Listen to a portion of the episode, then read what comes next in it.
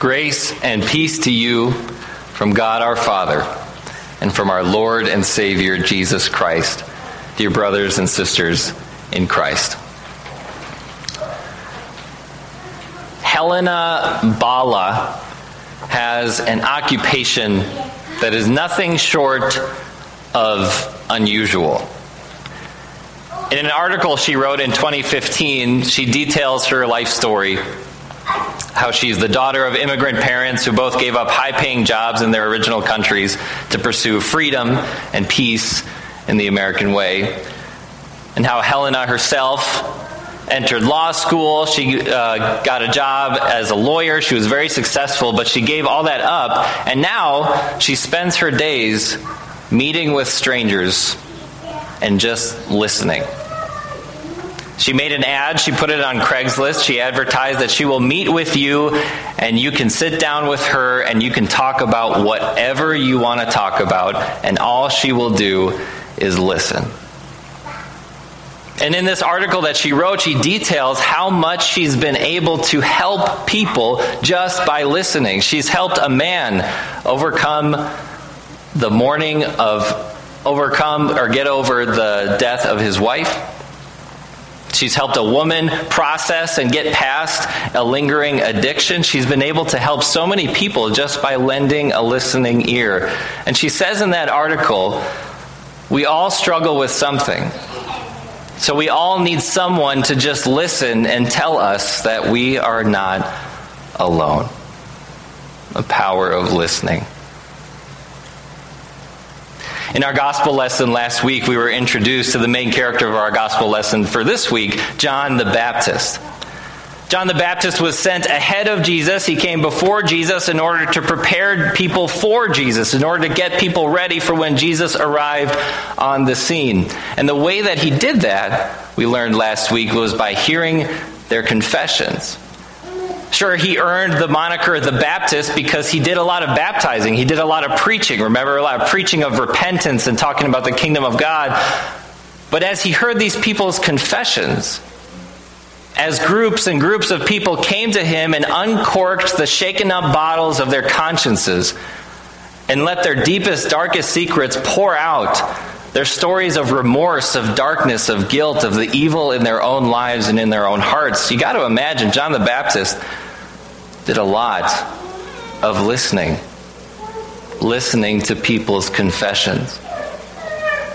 But John the Baptist, unlike Helena Bala, had something to say in response. He came to testify, he came with something to say. So he didn't just listen, he did something much better. And so, to clear up any confusion, the gospel lesson for today is written by a guy named John, but the guy who wrote our gospel lesson for today is not John the Baptist. So, help me juggle these two John names for this morning. And this is what the gospel writer John says about John the Baptist. He says, There was a man sent from God whose name was John. He came as a witness to testify concerning that light, so that through him all might believe. He himself was not the light, he came only as a witness to the light. There you have it. John's job description, his mission statement, his vision statement. John came with a goal, with a job to do, and his job was to take the witness stand and proclaim his testimony about the light. Now, maybe if you've heard people in different Christian circles speak, you've heard them say, I'm going to give my testimony. I'm going to appear before these people and give them my testimony. And what they usually mean when other people say that is, I'm going to tell a story about Jesus in my life. I'm going to tell a story about how my faith has really helped me. And there's a time and there's a place for that, but is that what John the Baptist was doing? Not really. From the get go, John the Baptist's testimony had very little, if anything, to do with himself. As John the Baptist preached, he hardly mentioned himself, if at all. He was all about Christ giving his testimony about the light, John's name for Jesus. It's a simple testimony. It's a simple mission statement. He heard people out, he heard their confessions, and he told them who it was that was coming to forgive their sins. Simple yet effective. But it seems like not everybody got the memo about John the Baptist because who shows up but some people to interrogate him? Now, this was John's testimony when the Jewish leaders in Jerusalem sent priests and the Levites to ask him who he was. He did not fail to confess, but confessed freely, I am not the Messiah. They asked him, Then who are you? Are you Elijah? He said, I am not. Are you the prophet? He said, No. Finally, they said, Who are you? Give us an answer to take back to those who sent us. What do you say about yourself? Remember when we said that listening is really important? How you can help so many people, how you can solve so many problems just by keeping your mouth shut and listening? Well, the, that's what makes this interaction between John the Baptist and the Jewish leaders and the people sent to interrogate him so painful to watch. It's like they weren't listening to a thing that he said. From the get go, John the Baptist was saying, I am not the Messiah. Look for the light to come. Look to him for the forgiveness of your sins. And what's the first question they ask him when they show up? Are you the Messiah? No. Were you not listening? Okay, then are you Elijah? Now that one's a little trickier. Because you see, in the Old Testament, there was a prophet named Elijah who did amazing things for God's people. And Elijah was blessed in a special way because Elijah never had to die.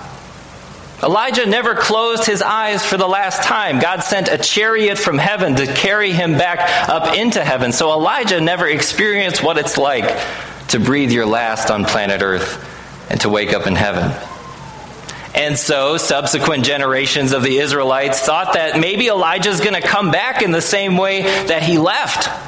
And they waited for him and they expected him. So they see John the Baptist doing all this amazing stuff. Maybe Elijah's back. But no. The answer is no. Okay, then are you the prophet? The prophet.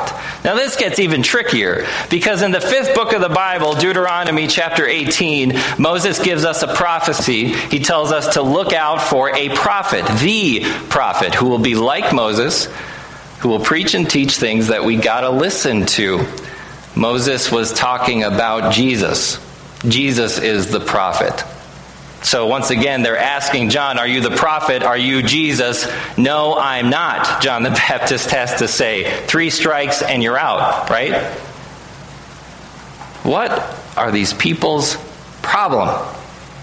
Why can't they just listen to what John the Baptist is already telling them? Why do they have to hang on to their preconceived notions, to their other alternate ideas? Why can't they just listen to what John is saying? I think we understand. I think we get it. In order to be a good listener, you can't be thinking about what you're going to say in response. You can't be daydreaming about where you'd rather be or what you'd rather be doing or who you'd rather be talking about or talking to. In order to be a good listener, you need to take place in the conversation as a blank slate, as it were, to just be open to what the other person is saying. And that's hard, especially when it comes to God and His Word and His messengers, like John the Baptist. Don't we find it difficult to lay aside our hot button issues? Our talking points that we want God to speak about, the things that we think are most relevant, most important. And our ears will only perk up. We will only start to listen to what God has to say if we perceive that He's speaking about those things, those things that we have decided are most important, those lines of thought that we are most interested in hearing about. And doesn't that prevent us from just hearing the good news that God has to share? All these people had to do was just sit and listen to John. Let's not make the same mistake. Let's take a cue from Helena Bala and see the power of just being good listeners. These people ask John, What do you say about yourself? And the, without knowing it, they are setting him up for a very clever response because how does John respond to that question? John replied in the words of Isaiah the prophet I am the voice of one calling in the wilderness, make straight the way for the Lord. They asked him, John, what do you say about yourself? He does them one better. He doesn't answer that question. What do I say about myself? How about what God Himself says about me? John the Baptist says, I am the fulfillment of a prophecy. I am what Isaiah was talking about when he said that a voice would come and cry out in the wilderness to prepare the way for the Lord. John's reminding them and us of his mission statement, of his job description. John the Baptist came to prepare the way for the Lord. By hearing our confession of sins, by clearing the air, by clearing our head noise, by getting rid of those talking points, those distracting things, and preparing us to just see Jesus for who he is the light in our darkness. And their conversation continues. The Pharisees who had been sent questioned him, Why then do you baptize if you're not the Messiah, nor Elijah, nor the prophet? I baptize with water, John replied. But among you stands one you do not know. He is the one who comes after me, the straps of whose sandals I'm not worthy to untie. This all happened at Bethany on the other side of the Jordan, where John was baptizing. Okay, fine, they say to John the Baptist. If you're not these important people that we think you should be, if you don't fit the descriptions we've come to bring, if you don't fit the talking points that we want to hear you talk about, then why do you baptize? The ceremonial ritual cleansing, not the miracle that we witness every, every baptism in church, but a rite of passage, as it were. Why do you do that, John the Baptist?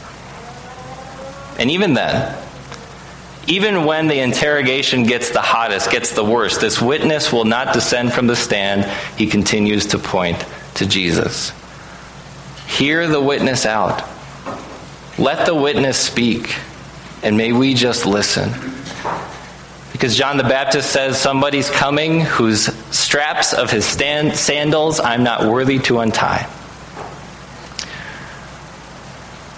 In a disciple teacher relationship, in John's day, the disciple could be expected to do pretty much anything for the teacher. Think of maybe like an intern in modern times. You can order an intern to go get you coffee, to grab your jacket, to do menial tasks. But there was one thing that a teacher wouldn't dare ask their disciple to do because it was just too gross, and that is take their sandals off.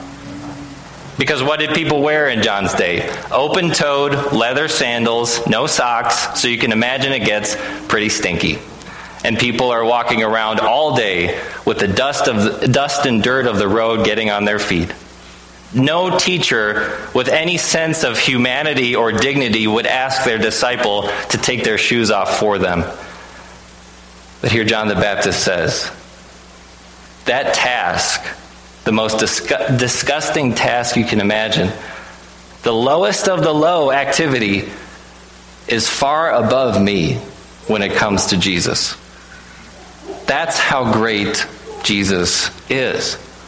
That's how far above us Jesus is. Jesus is appropriately called the light because, like the light is the polar opposite of the darkness, Jesus is the polar opposite of us.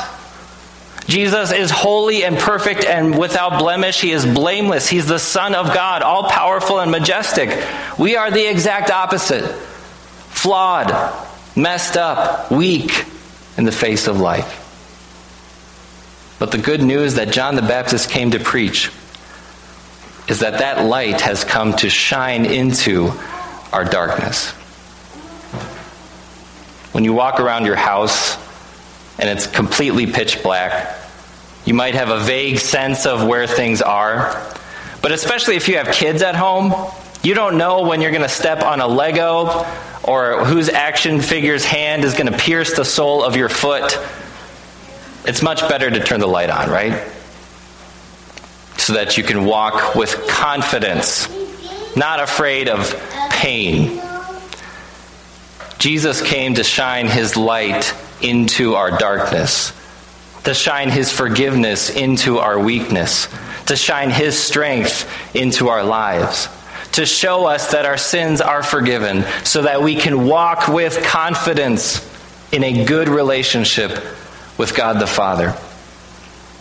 John the Baptist had so much more to offer than just to listen to people because he pointed people and he's pointing us today to where our forgiveness comes from, where our true confidence can come from. And if we just listen to him, listen to God's witnesses this Advent and Christmas season, we see how great, how wonderful, how loving this light is that shines into our darkness. Helena Bala accomplished so much for these people just by listening to their stories, just by listening to their pain. But how much more important, how much greater it is when we don't just listen, but when we have something to say, when we have an answer to pain, an answer to suffering, an answer to guilt, an answer to sin. That answer is Jesus Christ. He is the light in our darkness. So, this Christmas season, listen to the witnesses of God take their stand, the voices in Scripture who tell us about that light. Let them prepare us to meet Jesus at the manger, at the cross, and on that last day. Because that kind of listening will do you an eternity of good. Amen.